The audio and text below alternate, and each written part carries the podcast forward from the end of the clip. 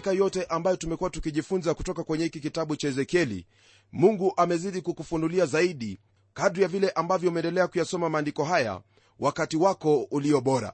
Twaendelea na somo letu kutoka kwenye kitabu hiki cha ezekieli sura ya 38 na 39 kwenye kipindi kilichopita tuliona katika sura ya 37 kwamba mungu ana lengo kuhusu taifa la israeli katika siku zijazo. Sura hizi mbili sasa zinanena juu ya jambo hilo kwa upana zinaelezea kuhusu adui wa mwisho atakayekuja juu ya israeli katika siku hizo za mwisho. Adui ambaye anatajiwa hapa ni adui ambaye iwapo tutaangalia ushahidi ambao upo ni nchi hiyo ya urusi. Nam kwa kuthibitisha hilo tutaona ushahidi wa lugha jiografia na ushahidi wa kifilosofia. Kwanza kabisa msikilizaji tutaanza na kipengele cha kwanza cha ushahidi ambao ni ushahidi wa lugha neno la mungu lasema yafuatayo kwenye aya ya kwanza na ya pili. Neno la bwana likanijia kusema mwanadamu kaza uso wako umwelekee gogu wa nchi ya magogu mkuu wa roshi mesheki na tubali ukatabiri juu yake. Jina hilo gogu msikilizaji latumika hapa kuhusu yule mtawala au mfalme wa nchi hiyo. Neno hilo vile vile lina maana ya paa ya nyumba au mtu aliye juu. Sidhani kwamba kuna neno jingine linalofaa kuelezea kuhusu mtawala wa kimabavu au dikteta kuliko neno hilo gogu. Maana ya magogu nayo ni kichwa. Kwa kiebrania jina hilo ni roshi na maana yake ni hiyo hiyo. Neno urusi kwa kiebrania ni roshi. Na hilo ndilo jina ambalo latumika katika agano la kale neno hilo urusi linapotajwa. Hapo kwanza msikilizaji urusi ilijulikana kama muskovi ambalo linatokana na jina mesheki. Kutokana na hayo huo ndio ushahidi wa lugha unaotufanya kuamini kwamba ezekieli anazungumza kuhusu urusi katika sura hizi. Kisha ushahidi wa pili ndugu msikilizaji ambao watufanya kuona kwamba nchi hiyo ni nchi ya urusi ni sehemu ya kijiografia ambapo nchi hiyo ya urusi ipo. Naam tumetajia nchi ambazo zitakuwa pamoja na urusi katika siku zile za mwisho. Majina ya nchi hizo yapatikana kwenye aya ya sita ambayo yasema kwamba gomeri na vikosi vyake vyote nyumba ya tograma pande za mwisho za kaskazini na vikosi vyake vyote naam watu wengi pamoja nawe. Msikilizaji gomeri ni ujerumani na nyumba ya togroma ni uturuki. Pande za kaskazini ni maelezo ya kutusaidia kujua kijiografia ni wapi nchi hizo zitatokea. Tena katika aya ya15 twasoma hivi. Nawe utakuja kutoka mahali pako toka pande za mwisho za kaskazini wewe na watu wa kabila nyingi pamoja nawe wote wamepanda farasi kusanyiko kubwa na jeshi kubwa. Msikilizaji ukilinganisha andiko hilo na ile aya ya pili waona kwamba neno la mungu latuambia kwamba watatoka pande za mwisho za kaskazini. Unapotazama ramani utaona kwamba nchi ya urusi ii upande wa kaskazini mwa israeli na upande wa kaskazini mashariki. Kwa kweli nchi hiyo inaifunika israeli kama mtu aliyevaa kofia kubwa sana kichwani pake unaposafiri kwenda upande wa kaskazini mwa israeli utaingia urusi na baada ya urusi hutapata nchi nyingine tena. Wakati biblia inaposema kaskazini haimaanishi kaskazini mwa nchi yako. Mwelekeo wote katika biblia huanzia katika nchi ya israeli. Yani israeli ndiyo kitovu cha dunia kulingana na biblia. Baada ya kuona ushahidi huo wa kijiografia hebu sasa tugeukie aya ya tatu tuweze kuona ushahidi mwingine ambao ni ushahidi wa kifilosofia. Neno lake bwana latuambia yafuatayo kwenye aya ya tatu. Useme bwana mungu asema hivi tazama mimi ni juu yako ewe gogu mkuu wa roshi na mesheki na tubali. Maandiko haya ndugu msikilizaji yanena lugha ambayo ni ya kigeni kabisa. Kwenye kitabu hiki cha ezekieli mungu amesema mara kadhaa kwamba yeye ni juu ya mataifa fulani. Amesema hivyo kuhusu babeli akasema hivyo kuhusu misri na akasema hivyo kuhusu mataifa yote ambayo yalikuwa kinyume ya watu wake na pia kinyume chake mwenyewe. Na sasa hapa twaona kwamba kuna taifa ambalo litainuka siku za mwisho ambalo litakuwa kinyume chake mungu. Sababu yetu kufahamu kwamba mungu ameinuka juu ya taifa hilo ni kwa sababu mungu anasema kwamba mimi ni juu yako. Naam hilo ni jambo ambalo laleta utofauti mkuu sana kati ya taifa hilo na mataifa mengine kwa kuwa mungu alikuwa amesema maneno haya kuhusu mataifa mengine yote yaliyokuwepo hapo awali ambayo yalikuwa yamemkataa na kuwa na uadui naye. Lakini hili taifa ambalo ananena kulihusu ni taifa ambalo halipo wakati ambapo ezekieli alikuwa akinena unabii huu. Rafiki msikilizaji haijapita siku nyingi sana waweza kukumbuka kwamba taifa hilo la urusi ni taifa ambalo liliinuka na likasema kwamba hakuna mungu. Nam walifanya utafiti wa kila namna na kusema kwamba yesu kristo hatasikiwa tena urusi. Lakini kwa kuwa mungu ana kusudi na kila taifa mungu alivunja hilo taifa na kwa sasa injili yahubiriwa kwenye taifa hilo. Ila ningependa ufahamu kwamba katika siku zile za mwisho hili andiko ni lazima litatimia. Nam kumbuka kwamba nimekufundisha kwenye kile kitabu cha timotheo kukwambia kwamba katika siku za mwisho kutakuwepo na ukengeufu. Watu wataacha imani ya kweli na kugeukia mafundisho ya shetani hilo ndilo jambo ambalo litafanyika nalo hilo taifa litainuka tena katika hali ya kiburi na litakuwa kama vile mungu anavyosema kwenye andiko hili kwamba yeye yu juu yake. Huenda wajiuliza swali hili kwa nini urusi ivamie israeli? Nam hebu tugeukie aya ya nne tupate lile ambalo neno lake bwana latuambia. Neno lasema hivi nami nitakugeuza na kutia kulabu katika mataya yako nami nitakutoa pamoja na jeshi lako lote farasi na hao wapandao farasi wote wamevaa silaha za namna zote jeshi kubwa sana wenye ngao na kigao wote upanga. Ndugu msikilizaji je mungu anaposema kwamba atatia kulabu katika mataa yake ana maana ya nini? Watu wengi wametafsiri andiko hili kumaanisha kwamba wakati ambapo taifa hilo litaingia na kuvamia israeli mungu atalitoa israeli. Lakini hivyo sivyo ilivyo kwa kuwa neno lasema waziwazi kwamba yeye atahukumu hilo taifa pamoja na wote ambao watakuwa wamekuja mahali pale huko israeli. Hakuna hata mmoja wao atakayetoka huko akiwa hai. Hilo ndilo ambalo twalisoma kwenye aya ya11 ya sura ya 36 ya hiki kitabu cha ezekieli. Hebu sikia neno hili lasemaje? Neno lasema hivi tena itakuwa katika siku hiyo nitampa gogu pa kuzikia katika israeli bonde la wapitao upande wa mashariki wa bahari nalo litawazuia wapitao na huko watamzika gogu na watu wake jamii yote nao wataliita bonde la hamon gogu. Ndugu msikilizaji kama vile tumesoma kwenye sehemu hii ni wazi kwamba mungu hatatoa watu hawa au taifa hili toka israeli lakini atawahukumu katika nchi hiyo na hao watu watakufa jinsi ambavyo haijawahi kuwepo katika historia ya ulimwengu wote. Anaposema kwamba atamgeuza gogu na kutia kulabu katika mataya yake na kumtoa huko pamoja na jeshi lake lote yeye ana maana kwamba atamvuta huyo gogu kusudi ateremke israeli na huko ndiko ambako atahukumiwa. Kuna mambo matatu ambayo ni kama kulabu au ndowani itakayomvuta gogu au urusi kusudi ateremke kule. Kulabu ya kwanza ni bandari ambayo ni njia ya kuingia katika bahari za duniani. Nam kumbuka kwamba urusi haina njia ya kuingia katika bahari za ulimwengu isipokuwa kwa kutelemka israeli kwa kuwa israeli ina njia ambayo yaingia katika bahari zote za ulimwengu. Nayo ndowani ya pili itakayomvuta huyu gogu au urusi kutelemka israeli ni hayo mafuta. Kuna mafuta mengi katika sehemu hiyo na hilo ni jambo ambalo litamvuta kusudi aende kule israeli ili aweze kupata mafuta yale. Kisha jambo la tatu au ndowani ya tatu ni kuhusu ile bahari ya chumvi bahari hiyo ya chumvi ndugu msikilizaji ina madini mengi sana ambayo kwa leo hii bado haijakadiriwa utajiri wake. Nam hayo ni mambo ambayo yatavuta gogu au urusi kutelemka kule israeli kusudi ichukue utajiri huo wote. Jambo hilo ni jambo ambalo msikilizaji unapolisoma vizuri kabisa utaona kwamba hivyo ndivyo ilivyo. Licha ya hayo yote msikilizaji wangu najua kwamba kuna swali ambalo lipo katika moyo wako. Swali hilo ni hili je ni wakati upi ambapo taifa hilo la gogu au mataifa hayo yanayoungana na urusi yatatelemka israeli? Jibu ambalo lipo kwenye neno la mungu lapatikana kwenye aya ya16 ambayo yasema hivi nawe utapanda juu uajilie watu wangu israeli kama wingu kuifunika nchi.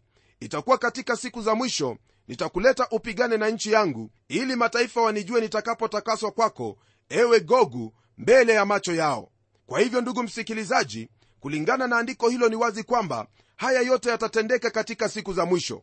Siku hizo za mwisho ni wakati huo ambapo yule mpinga kristo atakuwa akitawala ulimwengu naye atakuja kana kwamba ni mtu wa amani lakini mwisho kabisa itapatikana kwamba amani hiyo ambaye ameiteneza ni amani ya uongo amani ya kuwahadaa watu ili aweze kujisimamisha kama mungu wa kuabudiwa. Na hapo ndipo watu watajua kwamba huyu mpinga kristo ambaye ametenda mambo mengi ya ajabu ajabu yeye si ndivyo alivyokuwa akisema bali yeye ni mwongo mtu wa uharibifu.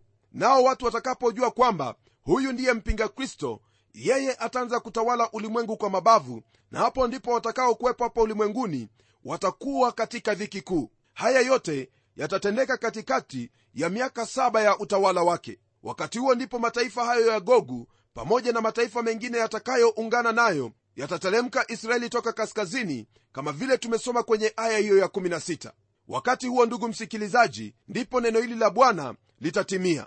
Kwenye aya ya 8 neno la mungu latuambia hivi na baada ya siku nyingi utajiliwa katika miaka ya mwisho utaingia nchi iliyorudishiwa hali yake ya kwanza baada ya kupigwa kwa upanga iliyokusanywa toka kabila nyingi za watu juu ya milima ya israeli iliyokuwa ukiwa wa daima lakini imetolewa katika kabila za watu nao watakaa salama salimini wote pia.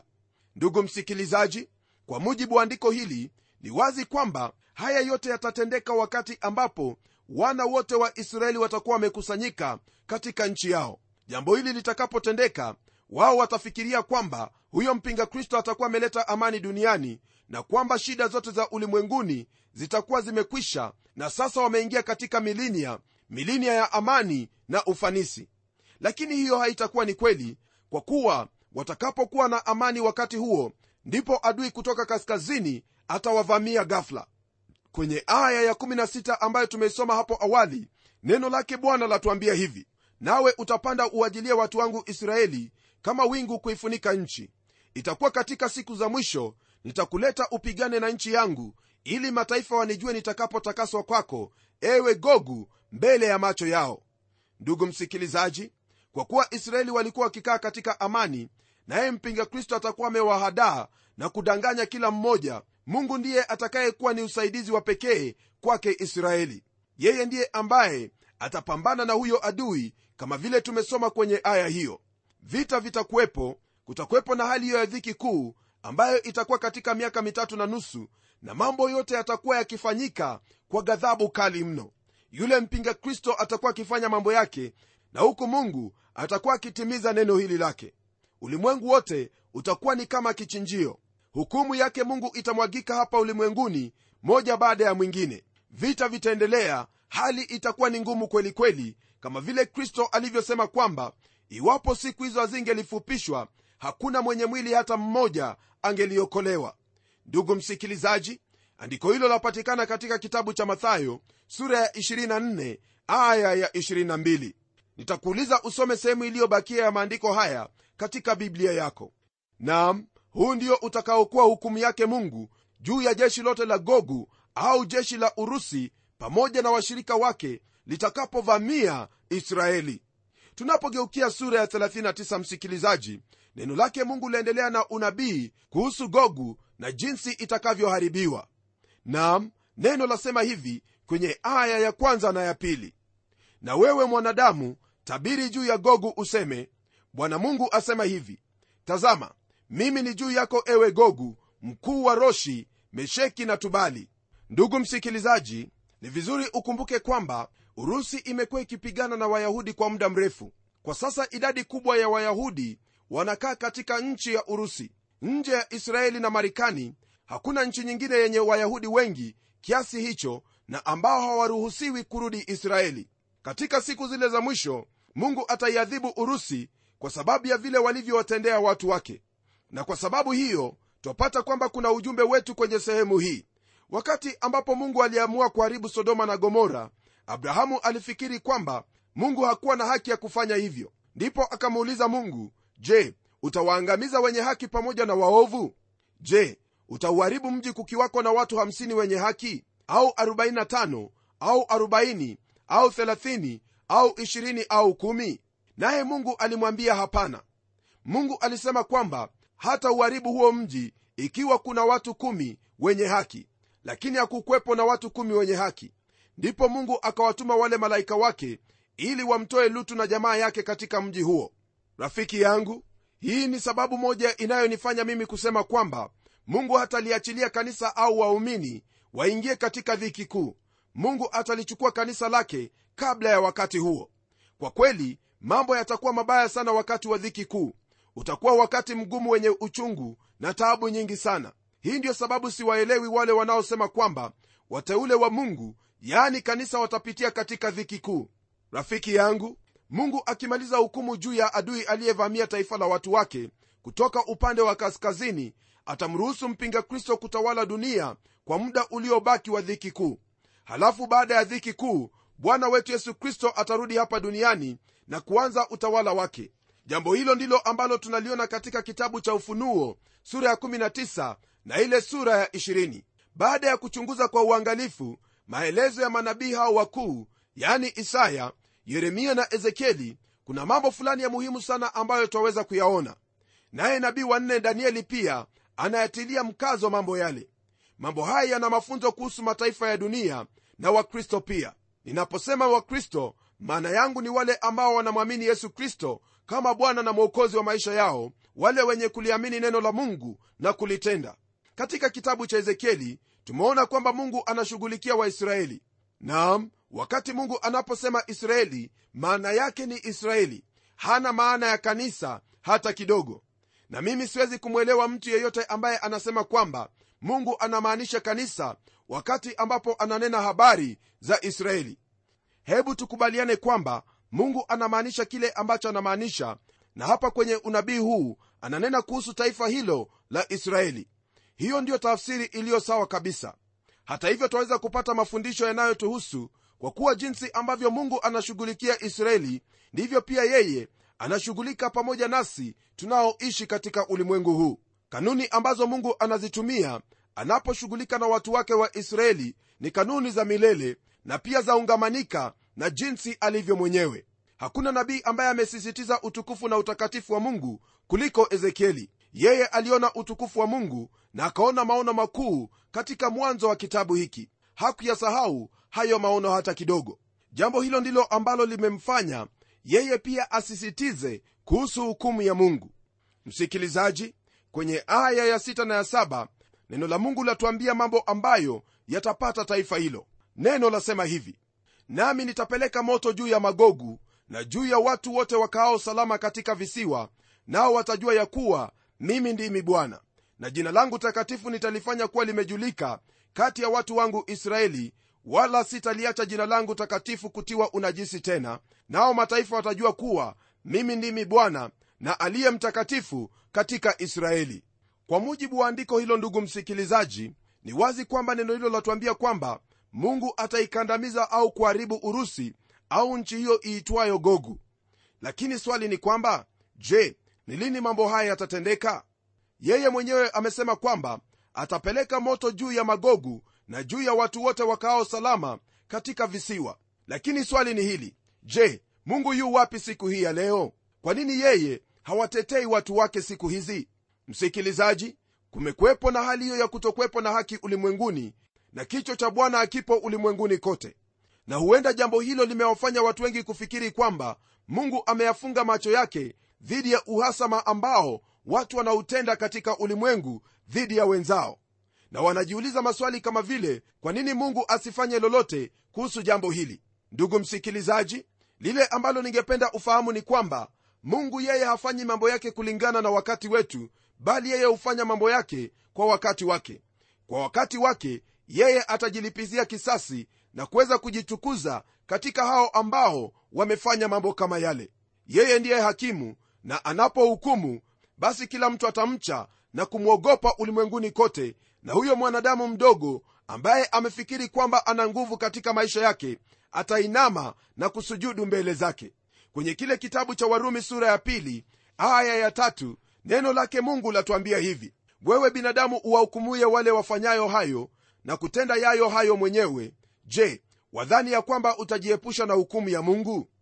Msikilizaji binadamu hataweza kuepukana na hukumu anafikiri kwamba anaweza kuponyoka na dhambi zake lakini hatafanya hivyo.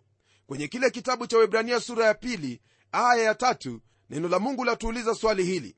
Sisi je tutapataje kupona tusipojali wokovu mkuu wa namna hii ambao kwanza ulinenwa na bwana kisha ukathibitishwa kwetu na wale waliosikia?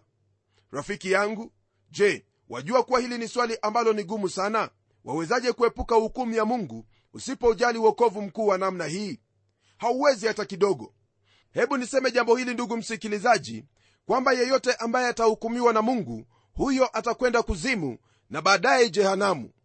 Rafiki yangu haijalishi wewe una tafsiri ya namna gani lakini hilo ndilo ambalo litafanyika iwapo wewe hautalitii neno lake mungu na kulipokea jinsi ambavyo hili neno linavyosema.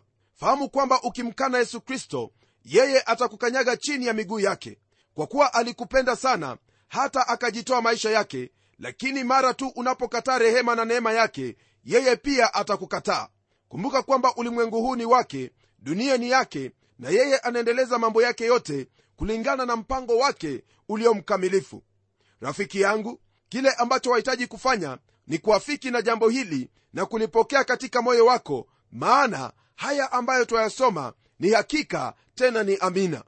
Hakuna lingine ndugu yangu ambalo laweza kukuokoa mkononi mwake mungu isipokuwa wewe umgeukie huyo mungu kwa imani katika kristo yesu. Ndiposa kwenye kile kitabu cha warumi sura ya nane aya ya kwanza na ya pili neno lake mungu latuambia hivi. Sasa basi hakuna hukumu ya adhabu juu yao walio katika kristo yesu kwa kuwa sheria ya roho wa uzima ule ulio katika kristo yesu imeniacha huru mbali na sheria ya dhambi na mauti. Ndugu msikilizaji sheria ya dhambi na mauti ni mauti ya milele yani kutengwa na mungu. Lakini sheria ya roho wa uzima ii katika kristo yesu. Hapo ndipo wapokea wokovu wako. Je ndugu yangu wewe utaamua kufanya nini? Hilo ambalo utaliamua ndilo ambalo litakusaidia. Iwapo utaamua kumpokea yesu kristo wewe utapokea uzima wa milele. Lakini ukimkataa basi wewe utakuwa chini ya sheria ya dhambi na mauti ambao mwisho wake ni jehanamu ya milele. Naamini kwamba umepokea ushahidi wa kutosha kutokana na maandiko na pia kuona maisha ya wale ambao wameokoka yakibadilishwa na kuwa jinsi ambavyo mungu anavyotaka. Rafiki yangu mpokee yesu kristo nawe utakuwa na uzima. Hebu tuombe pamoja. Baba mungu katika jina la mwanao yesu kristo asante kwa kuwa wewe ni mungu na wala hakuna mungu mwingine kama wewe. Wewe ni mwaminifu na ahadi zako ni za milele.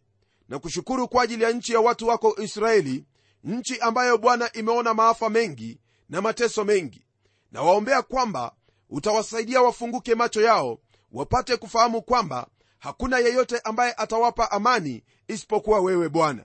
Na kama vile ni lazima wao kukutegemea wewe kwa ajili ya kila jambo vivyo hivyo bwana namwombea ndugu yangu msikilizaji apate kufahamu kwamba ni lazima akutazame wewe katika mwana wako yesu kristo kwa kuwa yeye ndiye uliyemtuma ili atupatanishe nawe nasi tuwe na amani nawe na zaidi ya yote tufanyike wana katika ufalme wako. Namwombea kwamba utamwezesha achukue hatua hiyo ya busara kwa kuliamini neno hili na kuenenda katika neno hili. Naomba haya katika jina la yesu kristo ambaye ni bwana na mwokozi wetu. Amen. Ndugu msikilizaji baba mungu awe pamoja nawe unapoendelea kuzingatia haya ambayo tumejifunza hadi kipindi kijacho mimi ni mchungaji wako jofre wanjala munialo na neno litaendelea.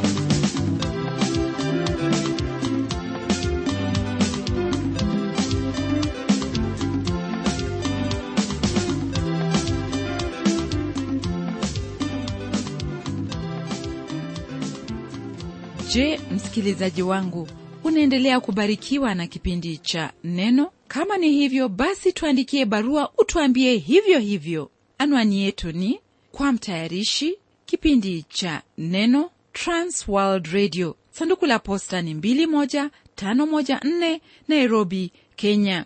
Pia waweza kutumia anwani yangu ya email ambayo ni pomodo at twr co ke na hadi wakati mwingine ndimi mtayarishi wa kipindi hiki pamela omodo nikikwaga nikikutakia mema mchana wa leo. Neno litaendelea